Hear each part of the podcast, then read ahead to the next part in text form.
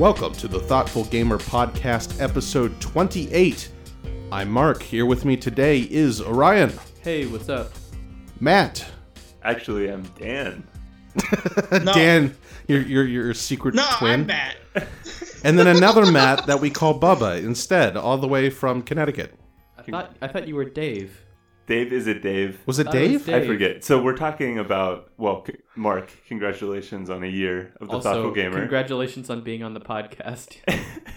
Wait, me? yeah, you didn't introduce yourself, did you? I did. I Oh, remembered okay. this time. oh, yeah. I said Alright. I'm Mark. Oh, there you go. People- Welcome to the people- Thoughtful Gamer podcast, Mark. well, Um, Thank you. us. I'm But glad for being here. Congratulations here. on a year of the Thoughtful Gamer podcast. Hasn't Gamer. he done this, This often is- enough that Yeah. everybody should know that this is Mark? Sure. Whatever. He- he Well, Why was that such I don't know. awkwardly long silence? Who knows? I don't know in what order people listen to podcasts. Like, if someone discovers the podcast, do they go to the most recent one or they start at the beginning? I go to the 'Cause, most recent one. If it's excellent, I go back to the beginning. See, That's true. What I would do probably if I listened to podcasts, which I don't very often, is I if I heard about a particular episode, I'd listen to that episode. If not, I'd scroll through and find a topic that I liked, Yes. listen to that, and then start at the beginning if I loved it. Yeah. So who knows what everyone's introduction to the Thoughtful Gamer will be. Anyways, Yeah. my name's Mark. Yeah. Anyway, I was I was saying, after a year, this is the first time I've been on the podcast after your year anniversary. You did an AMA on Reddit. It was cool. I thought it was successful. Someone pointed out that apparently I sound like Dave, who lives in Boston. Who's your secret brother you haven't told us about? Yeah, Is he a twin? I forget. Someone else also pointed out. I think you, they said you sound like Kripparrian from uh, Hearthstone streams, which I don't get. I, I I listened to him again, and I don't think it sounds like you, but he's a guy. He he plays Hearthstone. He's Yeah. really grumpy. That's all I know about him. Every time I've seen a clip of his stream, he's just sitting there like he hates his life, and but he's making just loads of cash playing Hearthstone, so he can't really stop. And that seems to I be think his he, mo. I think he got his like fame from playing some other MMO. I think it was game. WoW. I, he, yeah, I looked up his stream and he had a bunch of different games on there. Oh, is he doing Ah. different games now? On YouTube, he had a bunch of different. Videos. Oh, okay. I don't know what his main thing is. Yeah, I don't know. His main thing is Hearthstone. I think that's where he got most famous. But everything I've seen of him, he hates Hearthstone. It's just making him a millionaire. So, I mean, I do the same thing probably. Anyway, this is a podcast about board games, and we're going to talk about how to not suck at board games. So, we're going to go over some general strategies of when you're approaching a new game or you're trying to get better at a game, what are the things you should think about in terms of strategic decision making or just how to kind of frame your thoughts going into that game. And I'm going to throw it over to Matt, not Bubba Matt in Connecticut, but Matt slash Dave slash the secret twin of anyway, who had some thoughts that I didn't actually see because he didn't put it on our shared folder or our shared document, but rather his own private document. Well, okay. So first of all, let's let's talk shop here. Let me tell you how the sausage gets made just a little bit. Mark asks us, "What thoughts did you prepare?" And then I tell Mark that I didn't really prepare anything except this one thing, and then I describe it. Mark misinterprets what I say, and then says, "That'll be a great first thing to put on the podcast." You said it was general framework style thoughts. I right. just don't know what they are. okay. So um, Okay, what were you thinking? Yeah, so let me give. I was trying to, to consider what is my framework when I play a new game for the first time. What is it that I I generally look for to, to help me make decisions? And the thing that came to mind was looking for bottlenecks. So looking for bottlenecks in what are the the, the different parts of the game. Uh, and I want to say like the resources in the game, but that's too specific. Just like the the different parts of the game, the different bits of the game, whether they be resources, if it's a euro, or even like actions or uh, action points, I guess would be if it's a game where you have a limited number of things you can do. Just figuring out what are the things that are going to most limit you and then work from that to if you can optimize that that bottleneck then you can kind of work out and, and formulate a plan from there Okay, so you, so you mean like what is the most scarce thing? yeah what is the most scarce thing in, in, in some games it's going to be a resource. And you're like well clearly i need iron to make my mechs or something and that is really hard to get. And so i'm going to frame my strategy around getting that. Uh, sometimes it's not something like that. Sometimes it's i can only do one thing per turn and i, I really have to focus on optimizing the, the the only thing i can do because i'm i'm limited in the number of things that i can do I mean, fundamentally, to most games, it's going to be the action is the limiting factor, it, it varies om- in all games, pretty much. Yeah, I think it varies though because because sometimes there's no choice to be made. Some games like you're always going to be doing the same thing every turn. I don't I don't think this is worth pushing too much.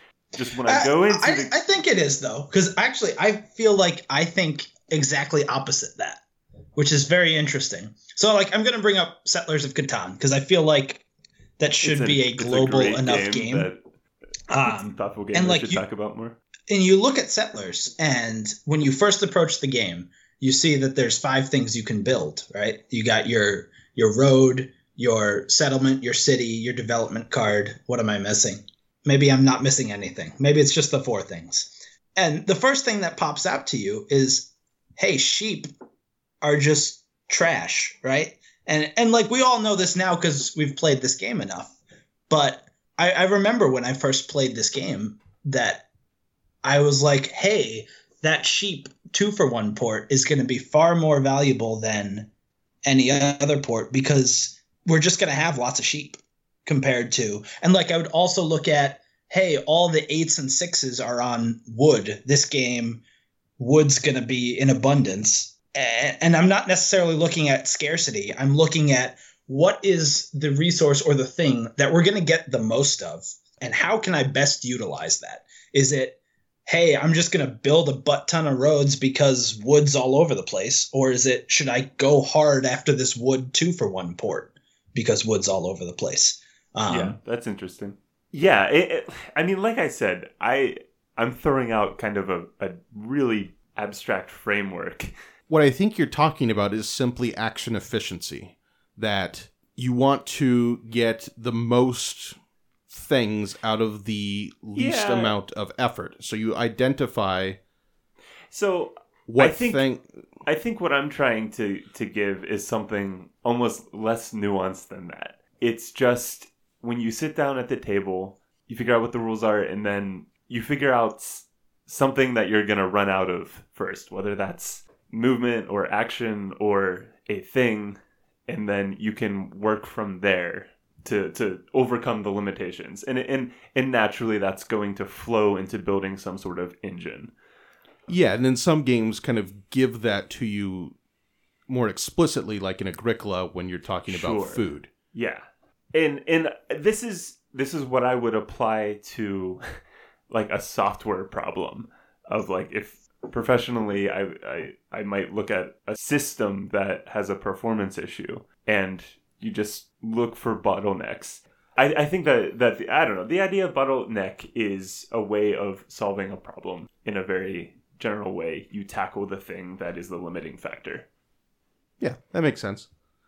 I had a couple of general ideas that I wrote down.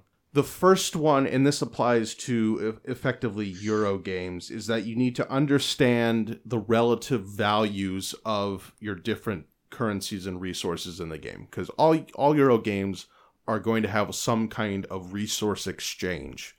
Ultimately, that's going to be converted into victory points of some kind, you know, for, for games that have victory points. So, what I always look for when I first sit down to a brand new game is what did the designer value? So, or rather, what kind of prices did the designer put on everything? And sometimes it's very explicit. So, in Tzolk'in, you have an action where you can exchange various resources for other resources and, and currency, which is corn. And there's a very specific exchange rate. And so that printed right on the board is a general idea of the value of the different things, and even more so because you can actually exchange them at that rate in the game. So, understanding what the value of something is can help you frame your decisions and kind of price your actions so you can kind of easily get metrics for okay, doing this action will give me X amount of resources generally once you can kind of combine everything into a single value. The other example that I had was in Seven Wonders, where my play got a lot better once I forced myself to always remember that money has a three to one exchange rate with victory points because you at the end of the game you get a victory point for each gold you have. And then I realized, oh, money is a lot more flexible because it can help you build your engine, it can help you purchase things. So in actuality, uh, three money is worth more than a victory point. So you're basically valuing liquidity. Right. In that sense, you're valuing the, the flexibility that it gives you. But it helps me it helped me to understand and kind of price different actions to be like, okay, this is giving me nine money, which is in this other card's giving me three victory points. I'll take the one that gives me nine money because at the end of the game it's worth the same, but the money has more flexibility and more options attached to it.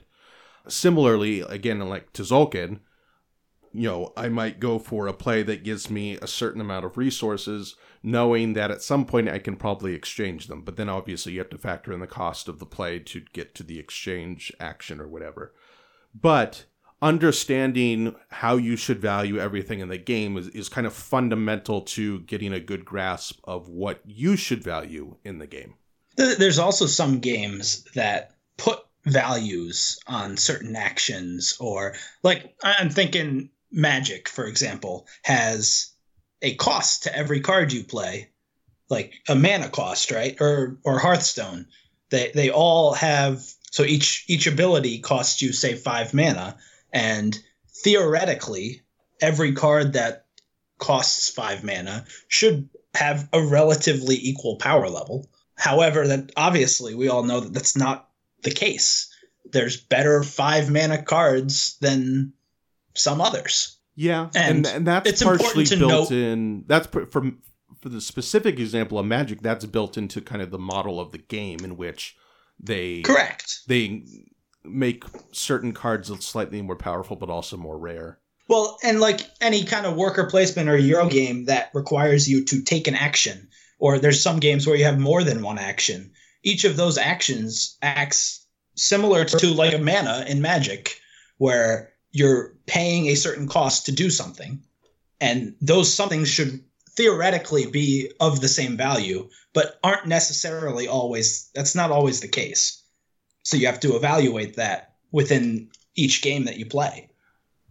Right and so if you can find the things that are above the curve you're going to be more efficient and more powerful uh, in your plays right and then looking at, at euro games where they're you know a, a good one will be roughly equally balanced where a given play will without context have roughly the same amount of value as a different play. Once you understand that you you you have to start understanding the contextual things that make certain moves better than others. So usually either the actions of other players would be the main one and then maybe if there's some randomizing elements in the game so in other words in any worker placement game, most of the spots are going to have in the abstract about the same value, but in the context of the game, you have to understand when those values change because of how the other players are playing. And also what you need at the time. Yes, yeah. that too. Yeah. Yeah. I, well, um, we just played Stop Thief, the, one of the new restoration games. So in, in Stop Thief, on your turn, you're gonna play one of your like six movement cards, that has a different number on it. And moving more is strictly better but like you have to play your lowest movement card in order to pick up your other cards.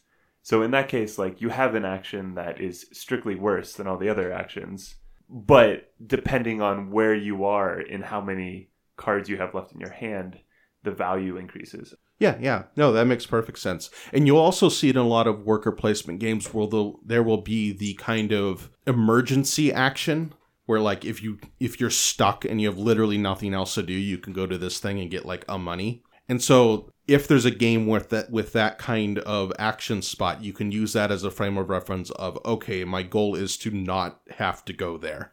And I Yeah. and, and you you're achieving some level of efficiency and success if you can plan around not going to like the fishing spot in Agricola or the one money spot in viticulture or something like that. I'm gonna jump in with kind of what I thought about the way I approach games in that, and I'm gonna use Lisboa as an example because it's fairly complex and it's something we've played recently. But in games like that, I tend to try to understand the different like action loops that you're doing because most of these Euros you're trying to accumulate victory points of some kind, and there are multiple paths to doing that.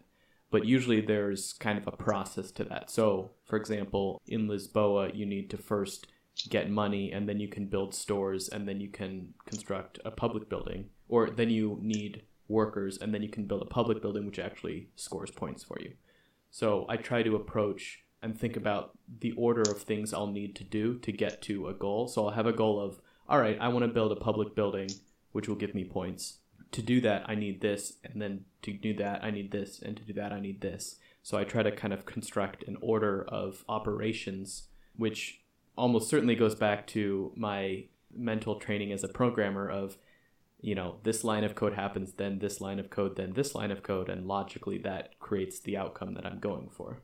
And Scythe is an inter- interesting example for this because it has that built in fundamentally into the player boards Right. where you can just say, okay, your goal is to get to bottom level actions as fast as possible. And that's kind of the same thing as you would see in a more nebulous form in games like Lisboa, where you're trying to get to the point where you have a more efficient turn where you're accomplishing more than one thing at a time through, like you said, smart ordering of actions. In Scythe, it's a little bit more explicit, which I think could be helpful maybe for some people. Scythe is actually a great case study because the other thing Scythe has it it has that built-in turn cycling that I haven't played at Lisboa yet, but um, in that you can't do the same thing twice in you a row. can't do the same thing twice in a row, and it has these kind of two to four turn loops of efficiency. I think Right. where you're kind of collecting resources, expanding, and building things. And each player board is slightly different in how the actions line up to do that. But it, you end up having these loops, and then you're trying to squeeze as much efficiency out of those loops. And, you know, maybe you make a detour on your standard loop, but you're trying to be as efficient as possible in doing so. Yeah, Yeah, yeah. I think another good example of this is viticulture, in that you have to per- first plant vines and then harvest them and then make Sure. wine and then sell the wine. So, so there you have a, a very obvious pipeline. Yeah, and then all the decisions you make are kind of around this pipeline. so you you So- have like the critical path of four or five actions Yeah. to get to selling a wine order, but then you can also get visitor cards to bypass certain of those or try to squeeze out extra efficiency by you know coming at it from a different angle. Yeah. Now, in using the language of pipeline, I'm getting back to you know my concept of bottleneck, Right. and and and that's if I were to come at viticulture, that's what I'm looking at. Like I I realize like I have to have fields, or I guess you start with fields. I don't know. You ha- you have to have vines. You have to have vines. Yeah. in order to produce any quantity of wine. So that's my first bottleneck. Um, And the thing is, everyone else has the same. In that game, everyone has the same bottleneck. And right. so turn order matters a lot in that if you go early, you can grab the vines, and if you go late, you get a better bonus, but you have to go do something else first. yeah. And then you na- naturally start valuing turn order very highly. And approaching a new game for the first time, that's kind of the mental process I would go through is identify something that I know that I have to do in order to do other things. So plant vines in order to do anything with wine. Mhm. And then very quickly you can kind of work towards a strategy of like understanding that turn order is important. I think we're we're saying similar things, but just kind of Oh yeah, we're, definitely. we're viewing it a little differently. I mean, I'm trying to kind of figure out a loop and plan to be efficient in executing that loop. Yeah. And you're figuring out what's the most scarce thing that I have to do, and then making sure you can do that and building. Yeah. I mean, I mean, it's interesting to compare the two thoughts. Mine is simpler. Like mine is mine is like identify one thing. Yours is more complete. Identify the kind of looping process of the game and then manipulate Yeah. that. Mine is more figure out the order of things I need to do, Yeah. and then try to set myself up to do that efficiently and set myself up to do the next thing. So every turn, I'm trying to set myself up for the next action. That's that's super interesting because I think I view it a bit more from Orion's perspective, but it's very clear on games like Viticulture what the natural pathway is to getting your victory points. In a game like Terra Mystica, it can be a lot less clear because each of the different factions will have different strengths and weaknesses and then in that game most importantly the the bonus point tiles can determine a lot of when you want to build certain buildings in certain rounds but in that case you're just trying to i guess more tactically adapt to the variable setup to try to create those efficiency loops or try to, to pinpoint where Yeah. where you're going to come up short in, a certain resource or where you might get stuck on on a certain building progression. Well, in a game like Terra Mystica, less so, but still definitely so in Scythe, you are concerned with your own efficiency loop because you have unique characteristics compared to the other players. And then you have to, you know, you're considering the shared board and what other people want to do. But in those games, you're more focused on your own efficiency loop, your own bottlenecks. Yeah, or even a game like Harvest where you have a lot of Right. really asymmetric Where, where each starting Yeah, each farmer has incredibly different uh, strength that, that leads to different gameplay. Whereas a game like Viticulture, you're all doing the same thing. Mhm. I mean, once you get into the game, and, and you know, But even more specifically, like Concordia, where you're really all doing the same thing. right, right, Yeah. yeah. I think it's interesting. We have Orion. You've got this kind of figuring out a cycle. I'm looking for the bottlenecks. So, what's the purpose of this podcast? As we're talking about these things, are they useful at for, you know for people to go into a new game and like does this help them hone their strategy? Does this give them something to like like is this just like a first thought that they they can go in and figure out what to grab onto in order to figure out what else to do? Yes, to both. Like I think this kind of information is helpful to people entering a game for the first time, and also people trying to get better at games they maybe regularly play. I think if you were to say, okay, this is like high level advice, it would need to be specific to the game. But before that, there's a lot of general principles based on common design features that we see in many games.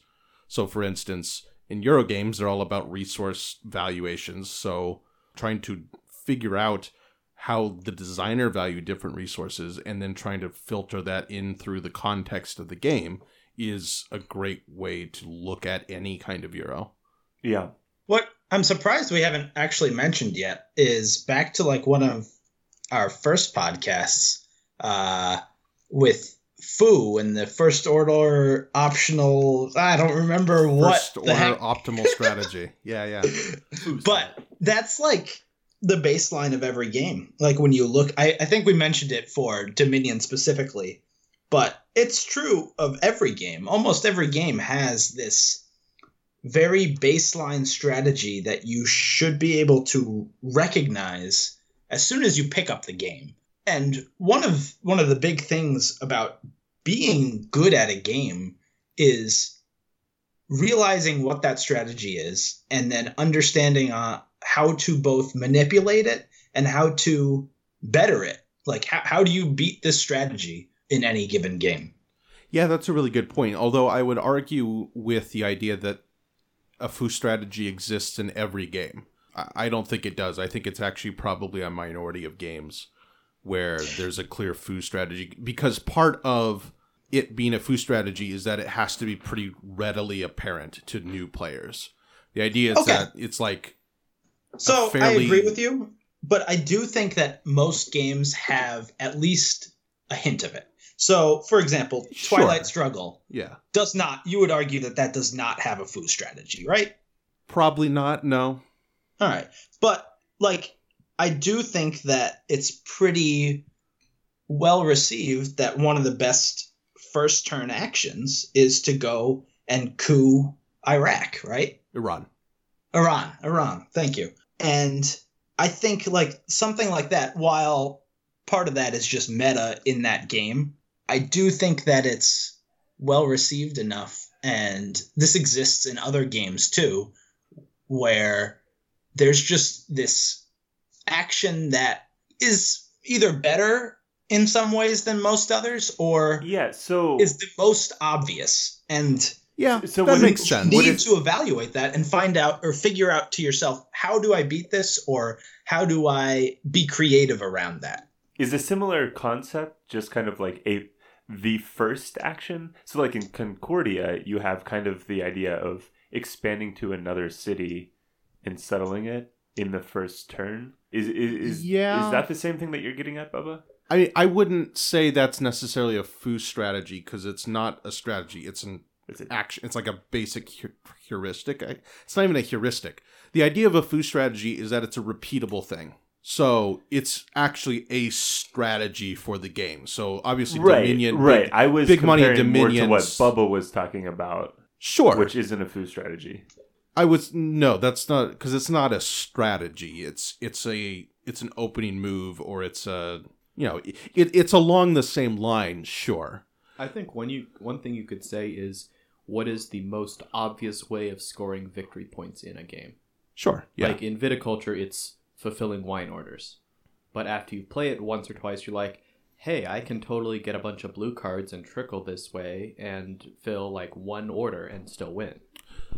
Yeah. Well, and again, this is going a little off point and being a little bit pedantic, but a foo strategy also doesn't necessarily have to be. Retract what I said earlier. A foo strategy doesn't have to be an obvious strategy. It's a very easy to execute, repeatable strategy. So I believe the concept came into being in the context of fighting video games, where you could master like a particular character's like punch and then you know players at a medium to low level in that game could have would have a very hard time with you just spamming that one puncher kick.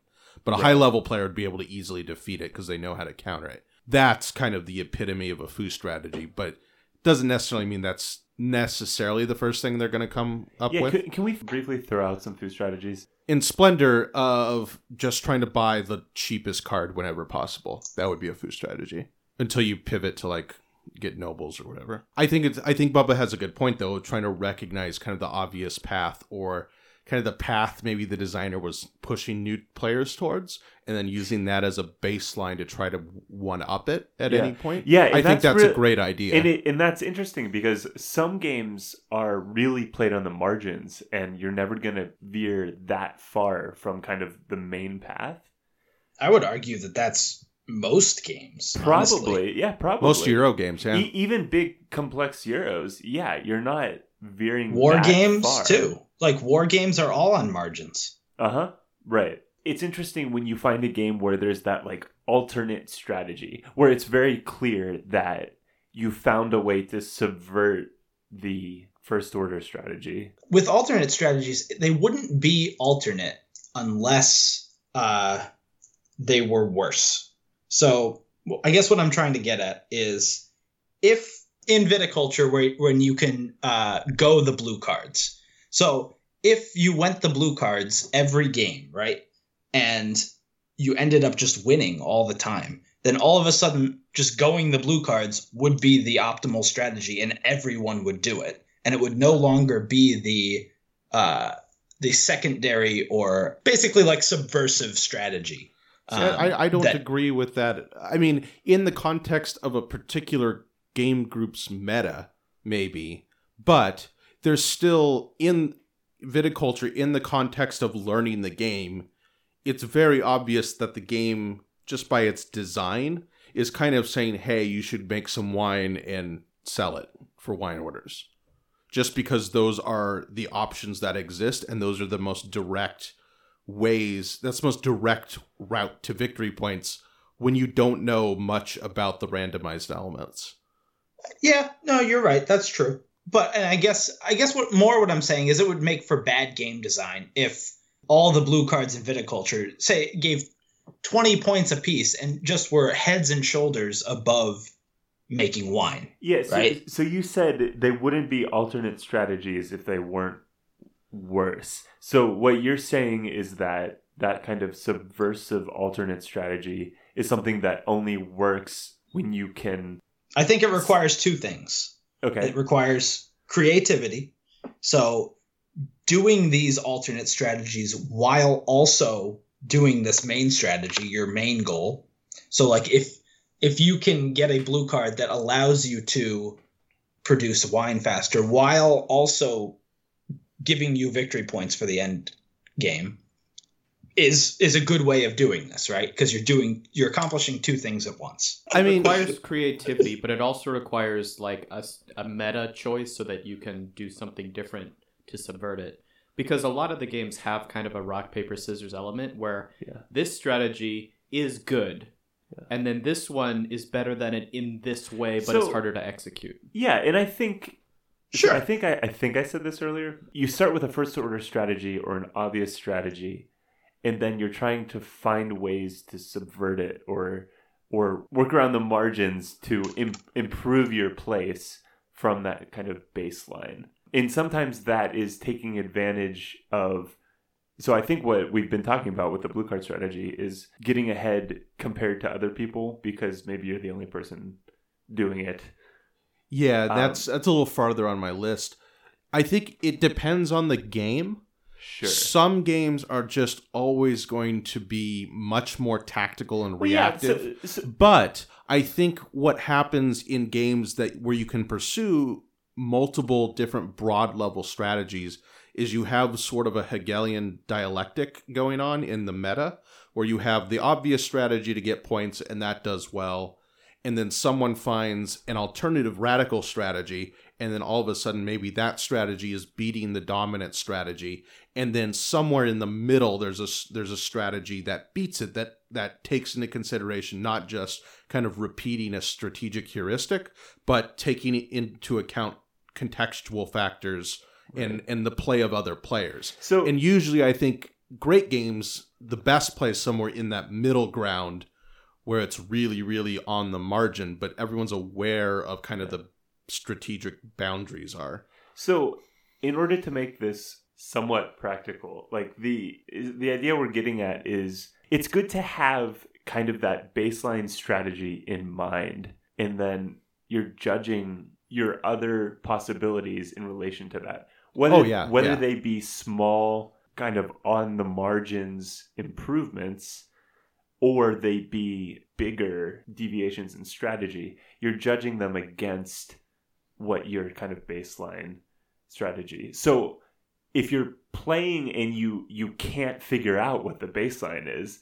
you're going to be aimless. yeah sure but you got to get pretty into pretty heavy games until you find games where it's not fairly obvious what a decent oh, strategy oh, sure, is. sure, sure. Yeah. Well, let's move to my second point because I think this is one that's really interesting and one that I've had to learn over and over with games is that is always be aware of how much time is left in the game.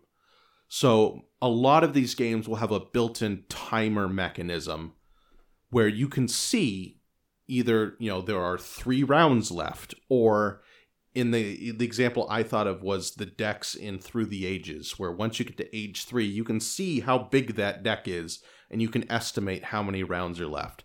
Because with a lot of the Euro games in particular, they're they're ultimately engine building games where you're trying to gain like passive income, either in resources or victory points or whatever. And maybe they'll have some options to gain resources or victory points immediately. And I find that people tend to overestimate how much time is left Yeah. and therefore value the passive income options more f- I don't frequently think than it's they that ought. they're overestimating how much time is left. I think the more common problem is just overvaluing the engine compared to where it's taking you. Yeah, it's Yeah, basically so the same I- I thing. think- yeah. I think that's the biggest mistake people make. Uh, and this is one of the points I had written down is you, you have to think of your engine as almost like a graph. And this is coming from me and my mathematical mind, but your victory points are almost like if if your engine is a line graph, your victory points are the area under that line graph. So like the integral of that line, you want your engine to spike before the game ends, not as the game is ending. Because ideally, the most area will be like you've already spiked before the game ends and you're already on your downward. My engine is getting less efficient. Not all the way inefficient, obviously. Because if your engine was getting more efficient, you would want to keep playing. Because Correct. Correct. Presumably, you're getting farther ahead. Right. Yeah. That's really hard. When I play a game, I just want to make my engine more and more efficient. Maybe this is a difference of like. Well, I think that's just really fun to do. It's really fun, yeah. But like, I think you said you have to, you've had to relearn this over and over again. I Oh, think yeah. I have too, because like it's just really fun to make your engine as as great as possible. And you know, according to what the formulation that Bubba has laid out here, the most efficient engine will never win, because the most efficient engine should have been curtailed earlier. Uh, Mm, Eh, I don't know What- about that. not not not exactly my point. But usually No, usually the most it from the the, other- the other engine that side. is the engine that is currently the most efficient as the game ends will not usually win. You want the engine that became efficient like two turns before the game ended. Well, it's Because- also it's also important important to point out that when you have an engine build a game, frequently there's a point where you have to pivot your engine from generating secondary resources to generating primary resources, which, uh, i.e., victory points. Yeah. Right. So that's So the- super important to take into The consideration classic as well. example of Dominion, you can keep buying gold, which feels awesome, but eventually you have to buy those provinces. Right. And then a lot of games again will have that built in where they'll ha- Yeah. where they will have like end game things and they're Yeah. usually super expensive. So you kind of have built into the game a goal, okay, I want to get my my resource generation sometimes big enough really where I can buy that thing at the end. Yeah. Tzolk'in has that. Above, Above- and Below Above has Below, that. yeah.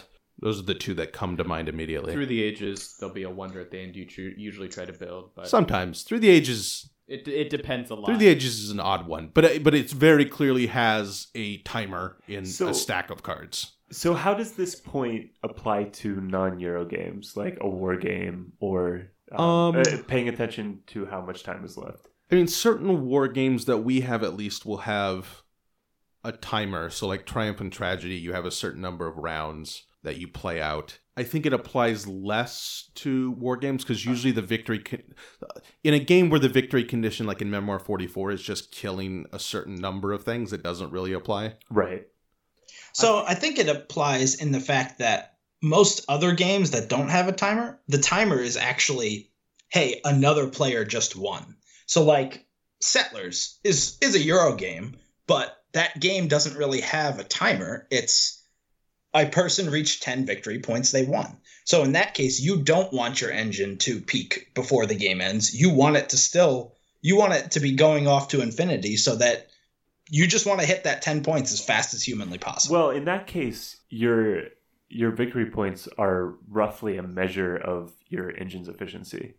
I think in war games, it's usually, I mean, obviously they're more combative, so it's much more about what can your opponent do to you and what can you do to them. But the maybe the more analogous point is managing your hand of cards in a, you know like Twilight Struggle of I want to coup this and I need to put influence here and I need to play this scoring card and I want a little flexibility to deal with whatever my opponent does so I don't have influence to go into South America or something like that. Or in Here I Stand, something that we've run into is forgetting that you have to siege a fort and not giving yourself enough time to get your armies out all the way out there and have a round to siege it because you have to go back to your fortified locations in the winter, you know, for winter quarters and so you can end up wasting a lot of actions if you don't capitalize on that whole campaign. Or in um, the coin games, knowing about how much longer until the next winter phase. That's very important, yeah. But I I think it mostly applies in engine building games where I think people tend to get caught up in building a cool engine and don't pivot soon enough. And by pivot I mean you like change your time preference from long-term gain to short-term game just because a lot of these games try to end the game right you know while it's still really heating up they don't allow kind of a longer decline i guess in engines or something like that. They tend to end and we've talked about this before. Sometimes we feel a little bit too quickly. And so that just means a lot of the times when i'm looking back on my play i think okay i just need to kind of trigger the engine to turn towards victory points sooner. You just you have to recognize that point when you stop building the engine and start getting the cashing in out of it, yeah cashing out. Yeah, and and when does like a five point immediate play? When is that better than investing in a one point per turn building or something? Yeah, and and one thing that's in that I've found a couple times when I'm I've looked through kind of the strategy forums on Board Game Geek is when people kind of break it down and say, okay, the average length of this game is 15 rounds. And sometimes in my in the back of my head I'm thinking that it's about 25 rounds or something. Like I, I always overestimate how many rounds a game is. Yeah. And then it really puts in a perspective, oh wow, I only do 15 things the whole game. I think, at least for me, I always think that game has more actions than it does. We talked about this in reference to mines in Castles of Burgundy, and we said that in terms of resources, they only pay off if you get them in like round one or maybe two. Well, that's an interesting one because when I was writing the strategy guide for Castles of Burgundy, I had this in mind, and that was my assumption going in. But when I did the math, actually, mines are pretty valuable all game, almost all game. Is that because they finish sections? Yes. Okay. Right. That that's the balancing fact. In, I'm just saying, in terms of Oh, resource yeah, yeah. income, they're only really worth it in the first round, and I think they break even in round two. Or Yes. Something like that. Yeah, in terms of getting your actions back. Right. Because you spend, you know, two actions to get it or something. Yeah, but in that case, it's different because you have to think of opportunity costs where others. Yeah. Yeah. Yeah. yeah. Yeah. Anyway, understanding how much time is left in the game, I think, is really important. And in my perspective, when you get towards the end of the game, I'm trying to think which loops can I fit in before the end of the game. You know, how many actions left do I have? Well, I have to cut that. I have to cut that. All right, this is my path now for the rest of the Yeah, and a lot of the time, it's it's really hard to kind of cut out plans that you're making. Like you get, for, for me at least, I get really attached to them. Yeah. and sometimes I'm just I, I think I can do it, and it's like oh, I was a round short on on doing anything with that whole like three turn plan. Yeah. Yeah. The third thing I wrote down, and this is coming from Netrunner because it it it seems so obvious when you hear it, but it, it still kind of blew my mind a bit that I felt kind of dumb that I didn't think of it. But the idea is that you always draw first. So what that means is in a game like Netrunner or Magic, you want to get the random element over with first and then make your other decisions in the context of that already happening. So, in a game like Netrunner, if you're planning out your turn and you want to draw a card, you should almost always do that first. There are other things that can, you know, change that decision process. Just because the card you draw may present you with a better turn than you had before. right. You want as much information up front as you can to make the best decision that you can. Yeah, and and the the other games I thought that really have this obvious, uh, obviously is above and below and near and far, where you have the exploring action, and there's a lot more considerations there in terms of like worker placement, blocking, and stuff. But all else being equal, you kind of you always want to do those exploration things first because they have random, semi-random rewards coming out of them. And then you can frame your other decisions in the context of knowing what those rewards are and i think it's just a really really helpful piece of advice that you you do the random part first so you have more information before you make other decisions You know what we should talk about is uh, baseball opening day. Yeah. And uh, That's today. It's yeah. it's March 29th. you know who's ready for opening day? Not the Crosby, Cardinals, they who lost. Just bunted a puck in the net to win against New Jersey in overtime. Wow. Possibly the goal of the year. Did you just bring up baseball in order to bring up hockey? Do you like that switcheroo? No. No. Because baseball is superior to hockey.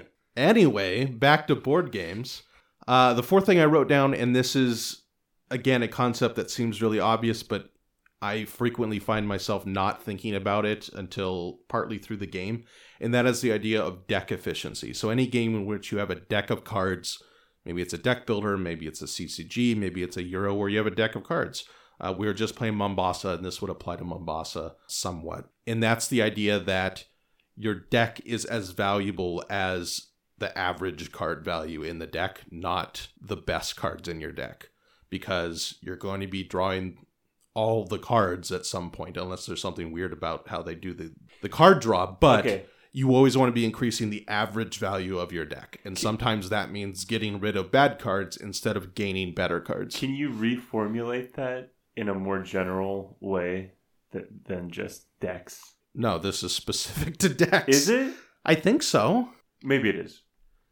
Right. I- in any- any game in which you are forced to go through your deck, you want your deck to be on average. You want each hand to be as good on average as I get. possible. I don't know. Maybe I'm thinking like removing negative effects is perhaps as useful as as gaining positive. Yeah, Yeah, yeah, okay. that It- could apply. It's definitely it's definitely most obvious in a deck building situation. Yeah, and that's why you know people who play a lot of deck building games understand that trashing a card, getting a card out of your deck, is really powerful because not only does it increase the average strength of your, of your deck, but allows you to get through the deck more frequently, and so you get access to better cards more frequently. This is one that I struggle with on new games because I don't have a good mental model of how valuable getting rid of a card is. It's much easier to see, oh, if I buy that that new shiny great card, it I clearly that improves my deck. But in a new game, it's harder for me to kind of measure how much better my deck is improving by trashing things. So this isn't. I don't think this is revolutionary, but one thing that helps me deal with that is to just think about how many times I'm going to see that great card. And maybe as a result, my tendency is usually so. What's the game we played the other night that was great? Time of Crisis.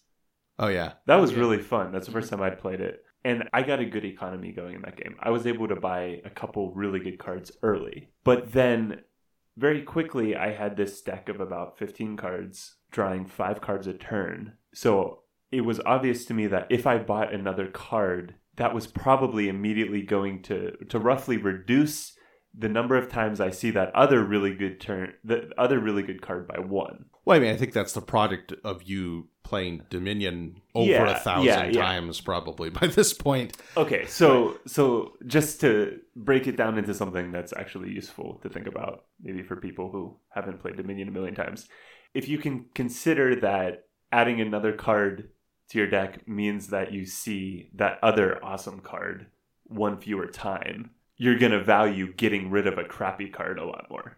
Yeah, yeah, that's a great way to put it. I think.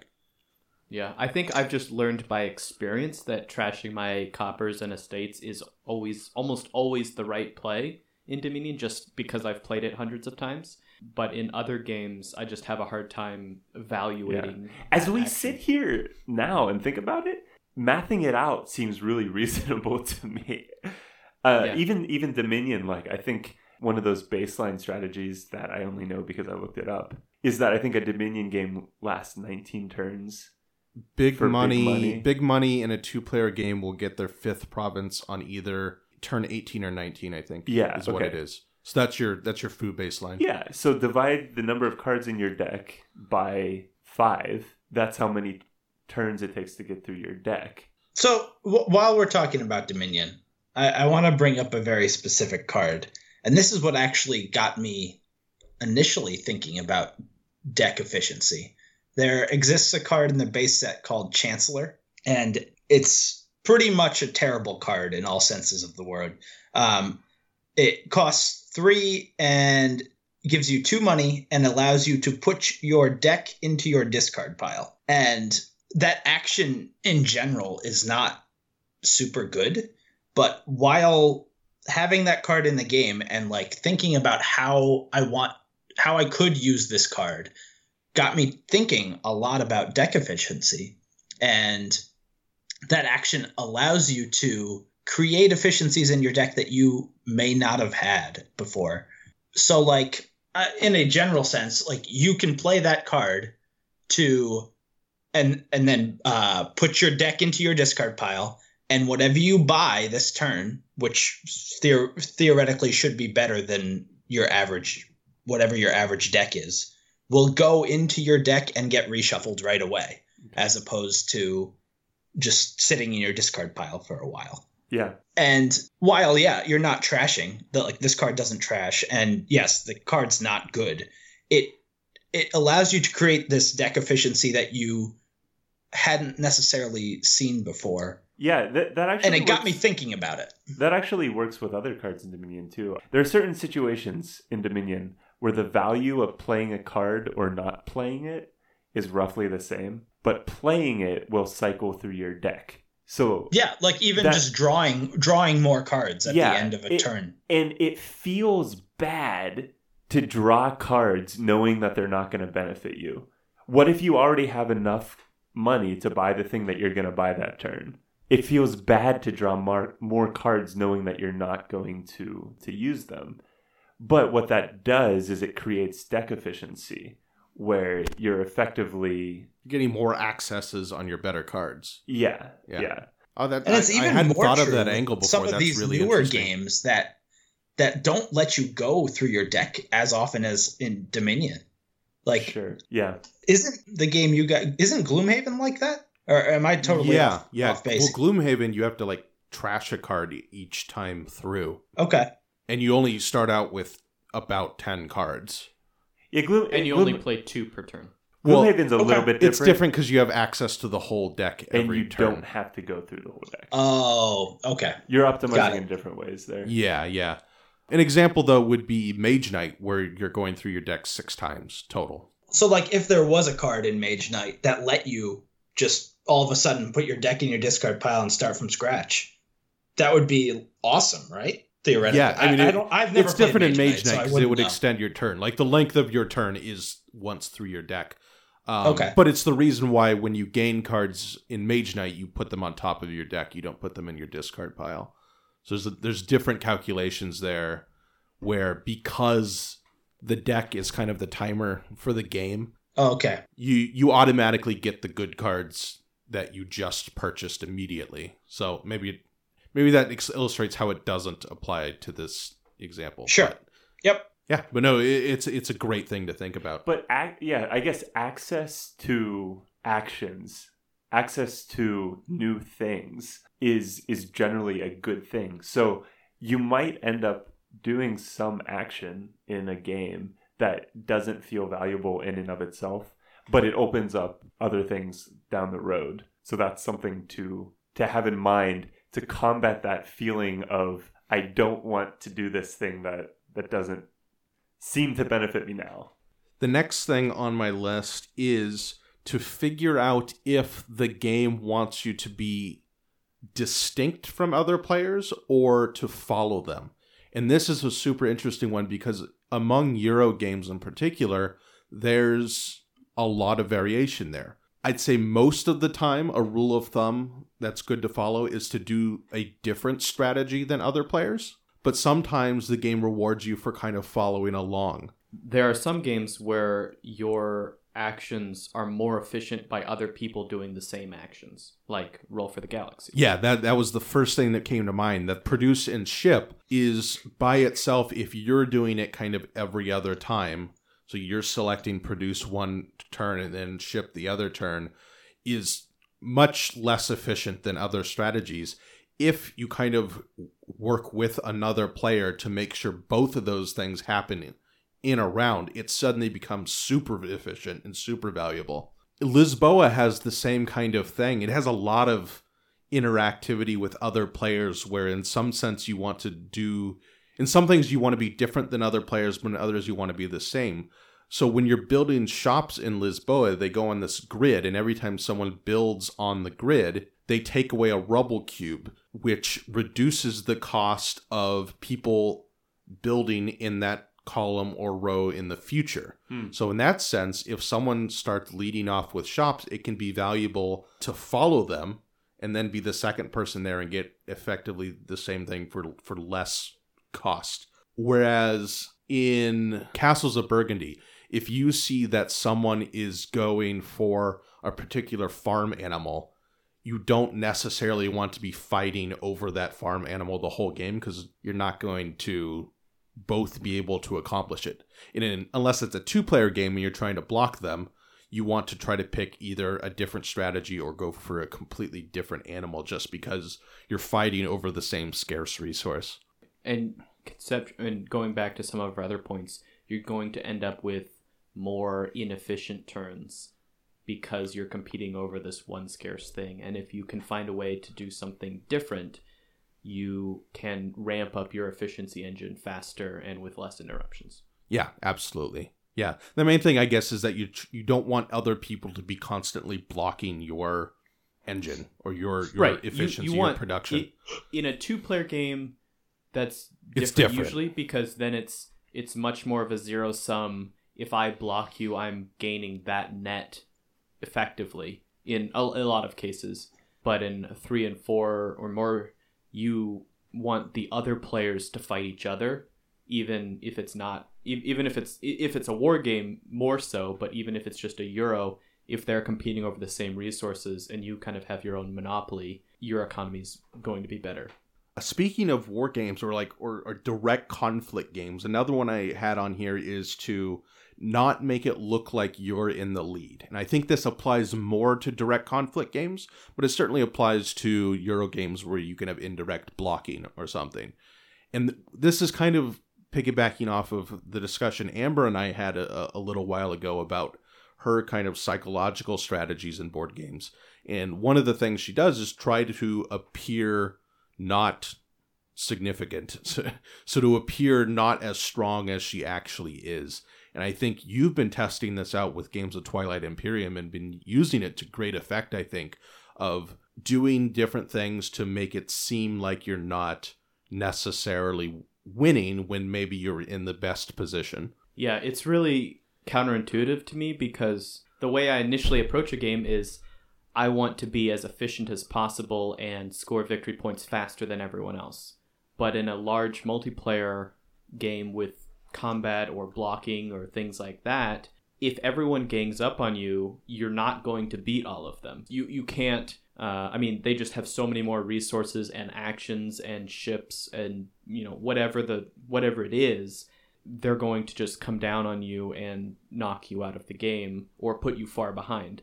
So if you can just creep along in second place, third place, and put all the attention on the first, like okay, Mario Kart, right? You don't want to be in first place until the very end because all the Yeah. blue shells are going to hit you. That's actually a great way to think of it. Yeah, yeah. And and I was reading what was the book Characteristics of Games, which is kind of like a textbook for for board games, for board game design. And they were making the argument that any game with direct conflict like that is ultimately just a simple political game of convincing other people that you aren't winning and then blocking the person who is winning and then the winner ends up being the person who Yeah. at Gets the very blocked the end can jump ahead. And they were kind of putting it as a criticism of those games or, or at least a challenge to those kinds of games which i think is somewhat true that you that ultimately the game can come down to that and that's where you get like kingmaker problems and the challenge for for lack of a better word an ameritrash game like that is overcoming that or at least obscuring that part of the game in something really thematic and interesting rather than kind of the reduction of it poking through. I wonder how different Eurogames really are because the in, the interaction is indirect, but like I'm thinking of like Concordia in the way you're manipulating points. In that case, and it it's kind of the same thing. Well, I mean, that's where the argument comes in that basically all the games we see now are hybrids. Like they have aspects of, of everything. A- So- and I think that's true. You when you look at older Euro games, they tend to be more kind of you know multiplayer solitaire, where you don't have as much of an ability. Go ahead, Bubba. So like I, I think a lot of people do this without even knowing it sometimes. Like bringing it all the way back to settlers again, because that, that's a, an easy example. Like towards the end of the game, you can sit in that game, you can sit on five victory points and be basically there. You can be one road away from taking longest road. You can be one knight away from just playing a knight and getting two free victory points. And all of a sudden you're at nine. And I I know people do that. Like that that's a, a very easy way to be like, hey, I'm only at five victory points. I'm no threat whatsoever. Don't block me. Don't put the robber on me. And I think that that's an example that everyone can relate to. It doesn't have to be just these big war games, but it happens in those too. Like you see Mhm. these this flurry of victory points at the very end of war most of like Twilight Imperium I'm thinking of. Flurry of victory points in the last turn, someone scores 3 4 points and wins the game. And it's cuz they're sitting on them with actions basically in hand ready to go, ready to give them points. Well, and and thinking of Catan, I haven't played it in a couple years, I think, but when I did play it more back around college, I remember becoming very fond of a strategy of really going after development cards hard because I found that you know because you could be sitting on like two or three points in face down cards and other people wouldn't know it and I, I, I liked using that to my advantage to appear to be in a lesser position and get better trades. Yeah, it can give you a psychological advantage because you're perceived as not being a threat, and so you get more favorable treatment and better access to resources. The next thing on my list is specific to co-ops, and I think this is really understanding the structure of what I would call the traditional cooperative game. So in the in the line of pandemic where you have you're working together, maybe it's you know completely open cards, open every open information all around and you're basically competing against the deck or the dice or the randomizing element. And that's the idea of not getting bogged down on net neutral actions. So maybe what I would call them are, are defensive actions, but instead trying to do that as little as possible and instead doing as much as you can actions that progress your victory condition. So I think in pandemic the fundamental thing that people have trouble with is they're always trying to clear out cubes when the point of pandemic is ideally you want to clear as few cubes as possible while getting cures right? You don't want to waste action on clearing cubes that you don't need to clear. It's even more because you're not going to win the game by Desert. clearing cubes. You're just preventing the loss. And you want to kind of the games are designed to be challenging in that they force you to kind of walk that line of not losing really closely if you want to do well. Does that make sense to you guys Yeah, I, I mean, I I think I kind of interrupted you for a second, but I, I said it's even more the case in like Forbidden Desert, where and I think it's even more apparent in that game too, where you're gonna lose if you go around just clearing sand the whole time. Yeah, Right. the, uh, the sand progression or the cube buildup in pandemic outpaces your actions. It Right. always will. Yeah, so so again, the idea is to try to do as little as you can on those defensive actions of preventing a loss condi- condition and then maximize the amount of time and action spent on progressing your win condition. It's almost a similar point to not getting caught up in building your engine indefinitely. Because in, bo- in both cases, you have to have your end, the end goal in mind. The game is something that begins and then ends. So don't get caught up in fighting fires that you can just let burn, and, and don't get caught up in, in building your engine past the point that it's useful. Yeah. And I I think that's a good point because it's the same feeling. Like it like you said before, it feels good to build this engine into infinity. And in pandemic, it feels good to completely cure a disease. Uh, I forget what the Yeah, word is yeah. that they use. Or see, Uh, see Eradicate. Or eradicate. Yeah, That's what I was looking yeah, for. it feels, great so when good. you have huge swaths of land with no cubes on it. Right. And you don't necessarily need to do that. Yeah, exactly. that's everything I had. There are more things. A lot of them are specific to Netrunner because I've been playing Netrunner recently, but I'm not going to go into that. I know, Bubba, you had some ideas that I didn't have on my list. Why don't you talk about those? Most of them we covered. I've one left that we didn't necessarily get to. We talked before about, I think it was your fifth or sixth point, about figuring out if the game wants you to follow others or to be distinct. And one thing I wanted to add to that was for me, when I start a game, especially like an action oriented game, I will try to open a game with like an objectively powerful action. So something that will get you off on the right foot. But from then on, you got to leave your options open and you have to be willing to adapt and be flexible.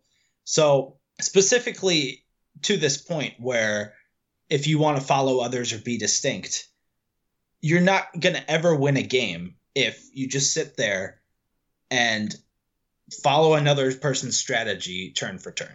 And Orion said that earlier. But you need to be able to to twist and turn and be creative. Like games and playing these games are for the most part inherently very creative. And that's honestly why I play board games. I love the creative thinking and the molding and melding of the two concepts of creative thinking and like this engineering type thinking of mathing it out uh, and putting those two together.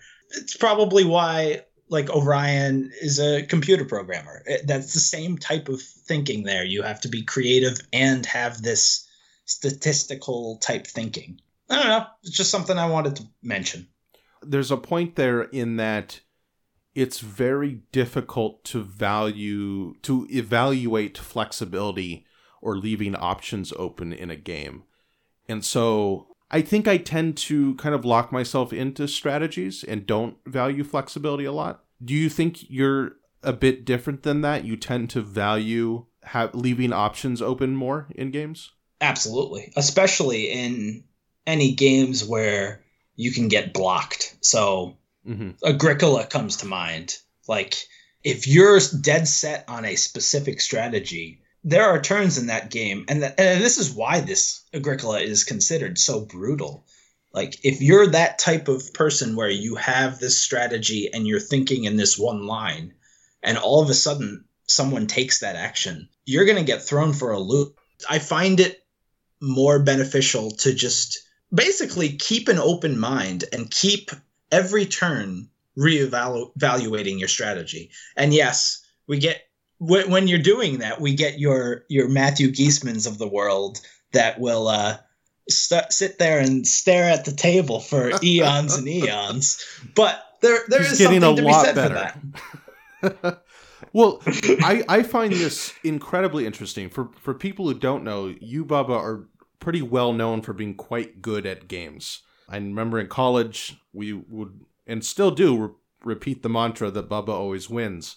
And my thinking is that generally in in most games if you're valuing flexibility, you're sacrificing some amount of efficiency. And so I always try to kind of walk the line a bit and, and try to maximize efficiency. But I, I find it so fascinating that maybe I'm completely undervaluing flexibility, particularly in certain games to where, you know, the efficiency gains just aren't worth it if you can get set back so easily.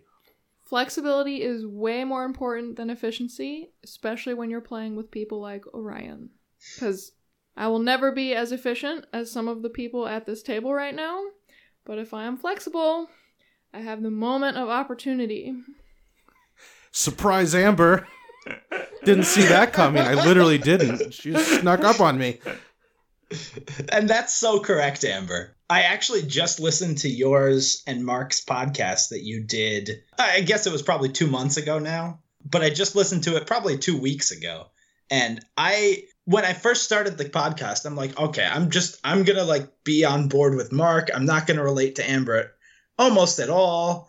And for the most part, that was true. But there were definitely things in there that I'm like, huh, yeah, no, Am- Amber's got this right. Like, and and one of them is just the ability to change course at any given point in a game and reevaluate the game state. And that's so important in so many games. And this is actually something I didn't write down, but know where you at are. In some games, it's like it's again? obvious. Like in uh, know where you are in the game. So, and I'm not talking about timing. I'm talking about where you are on the leaderboard. So, like in Dominion, you should know if you have three provinces in your deck or two. And yeah, in Dominion, it's a little easier to do. Some games, it's harder though. But know exactly how many points you will need or, or what condition it is you will need to actually win the game. Well, and that kind of ties into the strategy tip that I've repeated a few times throughout the podcasts that I forgot to write down, even though this one's been, I burned it into my brain, is that when you're behind in a game, you need to take more risks. Basically, you need to take more va- variable strategies, assuming your goal is to win and not like score the most points, you know. But in most games, you're trying to be number one. You're not trying to necessarily Be number yeah, not through six. before. Yeah, yeah, exactly. And in those cases, if you're ahead, you generally want to play more conservatively, and if you're behind, you want to take more risks. I will say that I've often had the experience because I enjoy theory crafting and thinking about what would be a cool strategy in this game, and I wonder if I could pull that off. And I'll go into a game being like, I'm going to try blue cards this time in viticulture. And then my competitive streak will come out, and I'll get to a point where someone else has taken blue cards, and I'm like, well, it's not worth it for me going. I'm going to go do this other thing that is more efficient and is more likely for me to win the game. And I make that choice over and over and over, and it's it's just an interesting kind of situation I keep putting myself in because I enjoy theory crafting, but when you get into the game, you have to be able to pivot to a better strategy. I find it interesting in how many of these general strategy tips there there's something that doesn't feel right when you play it. Like it doesn't feel right to not continue to build your engine. In this in this last one, it doesn't feel right to not go for the most optimal efficient thing. So I get frustrated. There, there's an element of getting frustrated when I can't go for the most efficient thing, even though it's not the the best play. You know, if I can, I'm thinking of Scythe. If I can plan out four turns where I get exactly what I need and I make this and that lets me make that and I do this and it's like the perfect four turns. Like in reality, that's going to happen one out of 10 times because something else is going to go wrong. Someone else is going to block me. So it feels like a compromise when I, I go for the more flexible thing that is going to be going to leave my options open. That's that's that's interesting because I don't feel if I have to do that, I don't necessarily feel that I'm compromised. I just kind of have to change my perspective and then maybe become slightly more combative with other people or Yeah, it's interesting because Yeah. I, I don't think that I have a problem doing it. I think I, it just makes you uncomfortable. it, it feels bad in the same way that sacrificing my engine because I know that I don't need to keep building the engine to win the game. It feels bad in that way. I'm listening to this and I am just thinking, this is why I can win. well, well, that comes back to loss aversion, and this is something Geoff Engelstein talks about that people hate losing something they have. That when you you run psychological studies, that people dislike losing ten dollars. Roughly, I think it's like two and a half times more than they enjoy gaining ten dollars.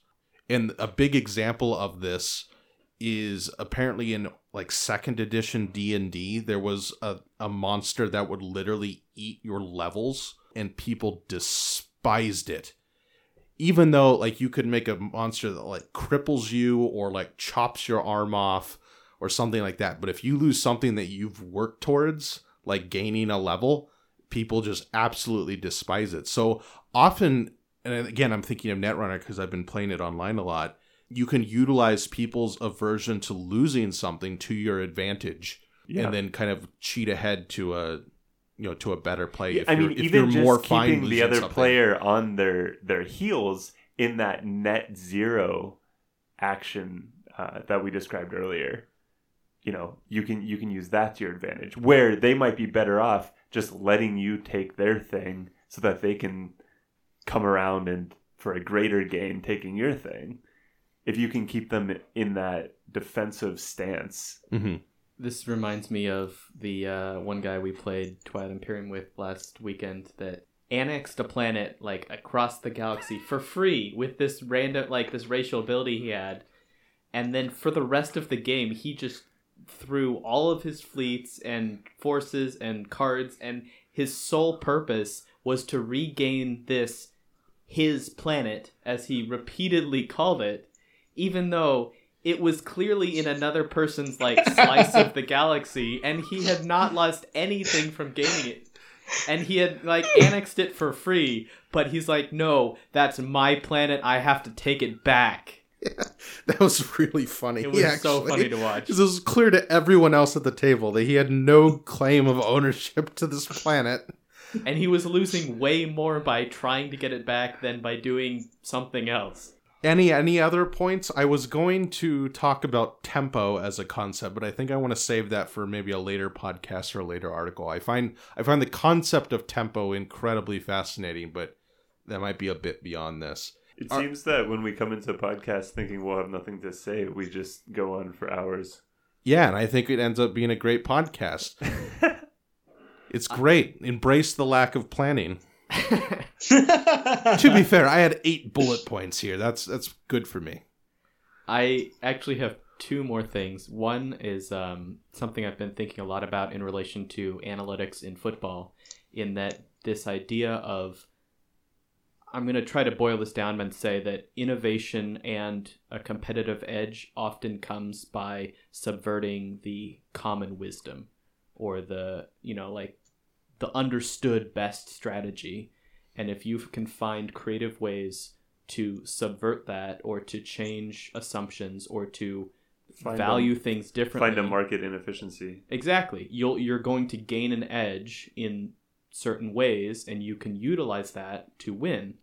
Um, and a great example of this is in the super bowl the eagles coach doug pederson went for it on fourth down like three times where the conservative wisdom is nope you got to punt if you're not in field goal position but they had analytics people up in the booth running the numbers and said no it's we gain more expected points by going for it in this situation than by punting it away.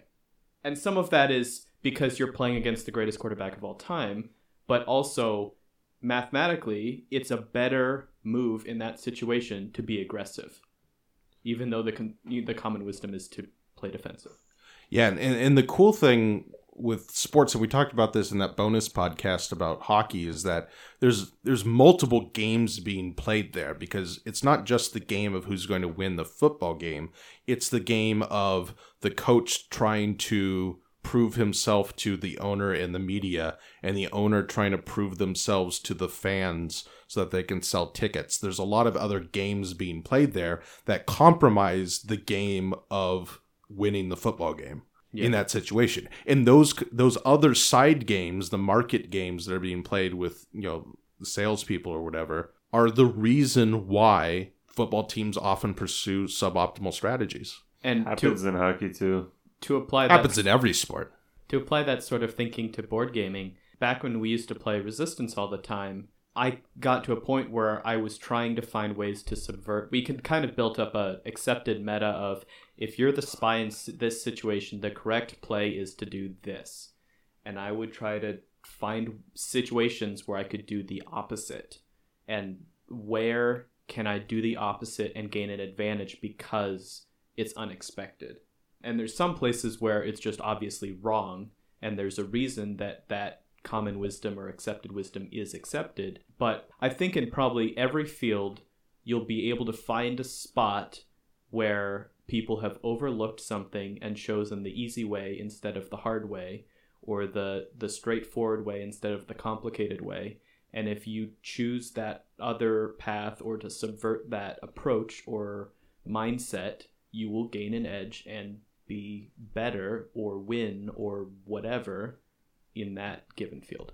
Comes Yeah. back to creativity. Exactly, That's exactly yeah. right. Like seeing those sorts of opportunities is one of the things that makes you better at winning board games.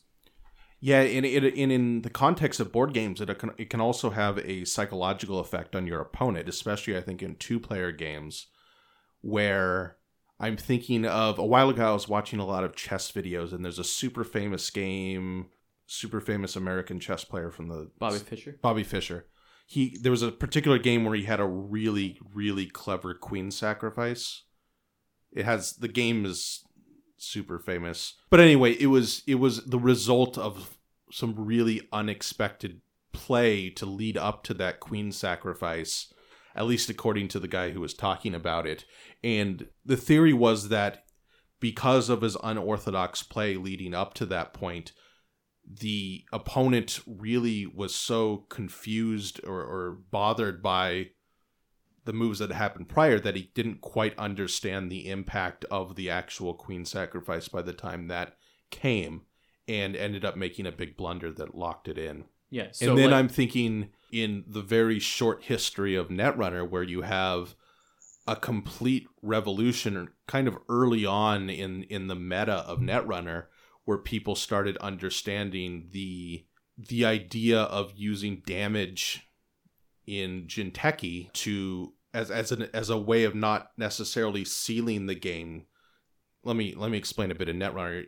In Netrunner, your health is your hand of cards, and so if the corporation can do enough damage in their various cards that apply damage to wipe out the runner's hand and then do at least one additional damage, the corporation wins the game. And in the early days of Netrunner, the idea was that damage really was mostly valuable to win the game as a win condition until there was a guy I can't remember his name, but from this area who really worked a lot on a strategy where he just applies a lot of damage in very small amounts over time as an efficiency play, not necessarily as a game winning play, because the threat of damage causes the runner to then have to draw more cards and spend actions drawing cards. And it's since I think it, that strategy kind of, if I remember correctly from reading about it, that strategy worked for a long while because people didn't understand how to respond to it. And it was just something that was so kind of new and novel that they were able to gain a lot of psychological advantage playing that deck. Yeah, I think this is something that Amber would probably use of being unpredictable can force your opponents into bad moves. And so doing something that isn't the, you know, game theory optimal play can sometimes be a more winning play because your opponent has to react to it. Yeah, absolutely. one final thing and we've kind of touched on this in different situations but the like my number one tip in like learning games or being better at games is to when you're when you're sitting down and looking at the game figure out what you need to do to win how do you actually get victory points the best example of this is twilight imperium because it's so fun to build up a fleet or in the euro games it's so fun to build your engine but the goal in most of these games is to score so many victory points either after so many rounds or to get to some threshold first. And so if you focus on how do I get victory points and then build your strategy around that as the number one goal, you will win more often than if you try to build the sexiest engine. Yeah, yeah, it's it's a reverse engineering almost. You say I get victory points by doing this, and you work backwards on how to accomplish that. So I think that's why I kind of have this loops or order of operation approach because I start with the end in mind of I'm trying to get to this and there'll be like mid tier goals and the ultimate goal but I'd be like if I I need I want to do this so I need to do these three things first and I want to get you know I want to buy provinces in Dominion so I need a way of getting money well let me look at the cards and figure out a way of getting money Well, and, and going back again to two player games, there's the old mantra that it's only the. I've heard in the context of Magic that it's only the 20th point of damage that matters, right? Or a Netrunner, it's only the seventh point that matters. And the idea being that it doesn't matter how well you're playing to get up to the threshold to winning, it's a matter of actually getting past that threshold to winning that matters. So you have to you have to play so that you actually reach the victory point threshold, not so that you seem to be doing very well but ultimately fall short of it. So I'm I'm looking at the box of War of the Ring right now where I know as the free peoples it's it's sometimes very tempting to kind of tempt both victory conditions, either destroying the ring in Mount Doom or trying to achieve a military victory. But it doesn't matter how if you get close to both of those. It only matters if you actually accomplish one of them. And I think I felt in the past that I've made an error of doing well at getting close on both of them, but not actually succeeding in the win. I guess that's an entire entirely separate point from what you're saying, but it came to mind. Well, that's our podcast for today. I think that was a really interesting discussion. It opened my eyes even to some things I hadn't thought of before. And I hope it helps you out with getting better at the board games you play. Maybe you'll surprise some people in your game group now uh, with some unexpected wins. Thanks for listening. Don't forget to rate and With some review bizarre losses. with some bizarre losses. oh boy. There you go. Or Either or win some- or lose really weirdly. or some analysis paralysis. that too. try Oh, to man. try to avoid that one. Make sure to rate and review this podcast on iTunes. Check out the written stuff at thethoughtfulgamer.com. I'm going to have. Oh, wait, I'm thinking of, of right now. There will be a really cool review of Lisboa that's already been up by the time this podcast is published, and that's an exciting game. Check me out on social media, on Twitter, on Facebook. And if you do enjoy this podcast and want to watch it live, or if you just want to support us, uh, we're almost to our goal of basically breaking even for 2018 expenses go to patreon.com slash the thoughtful gamer and i greatly appreciate any support you can give there. We'll talk to you again soon. Goodbye. Peace out.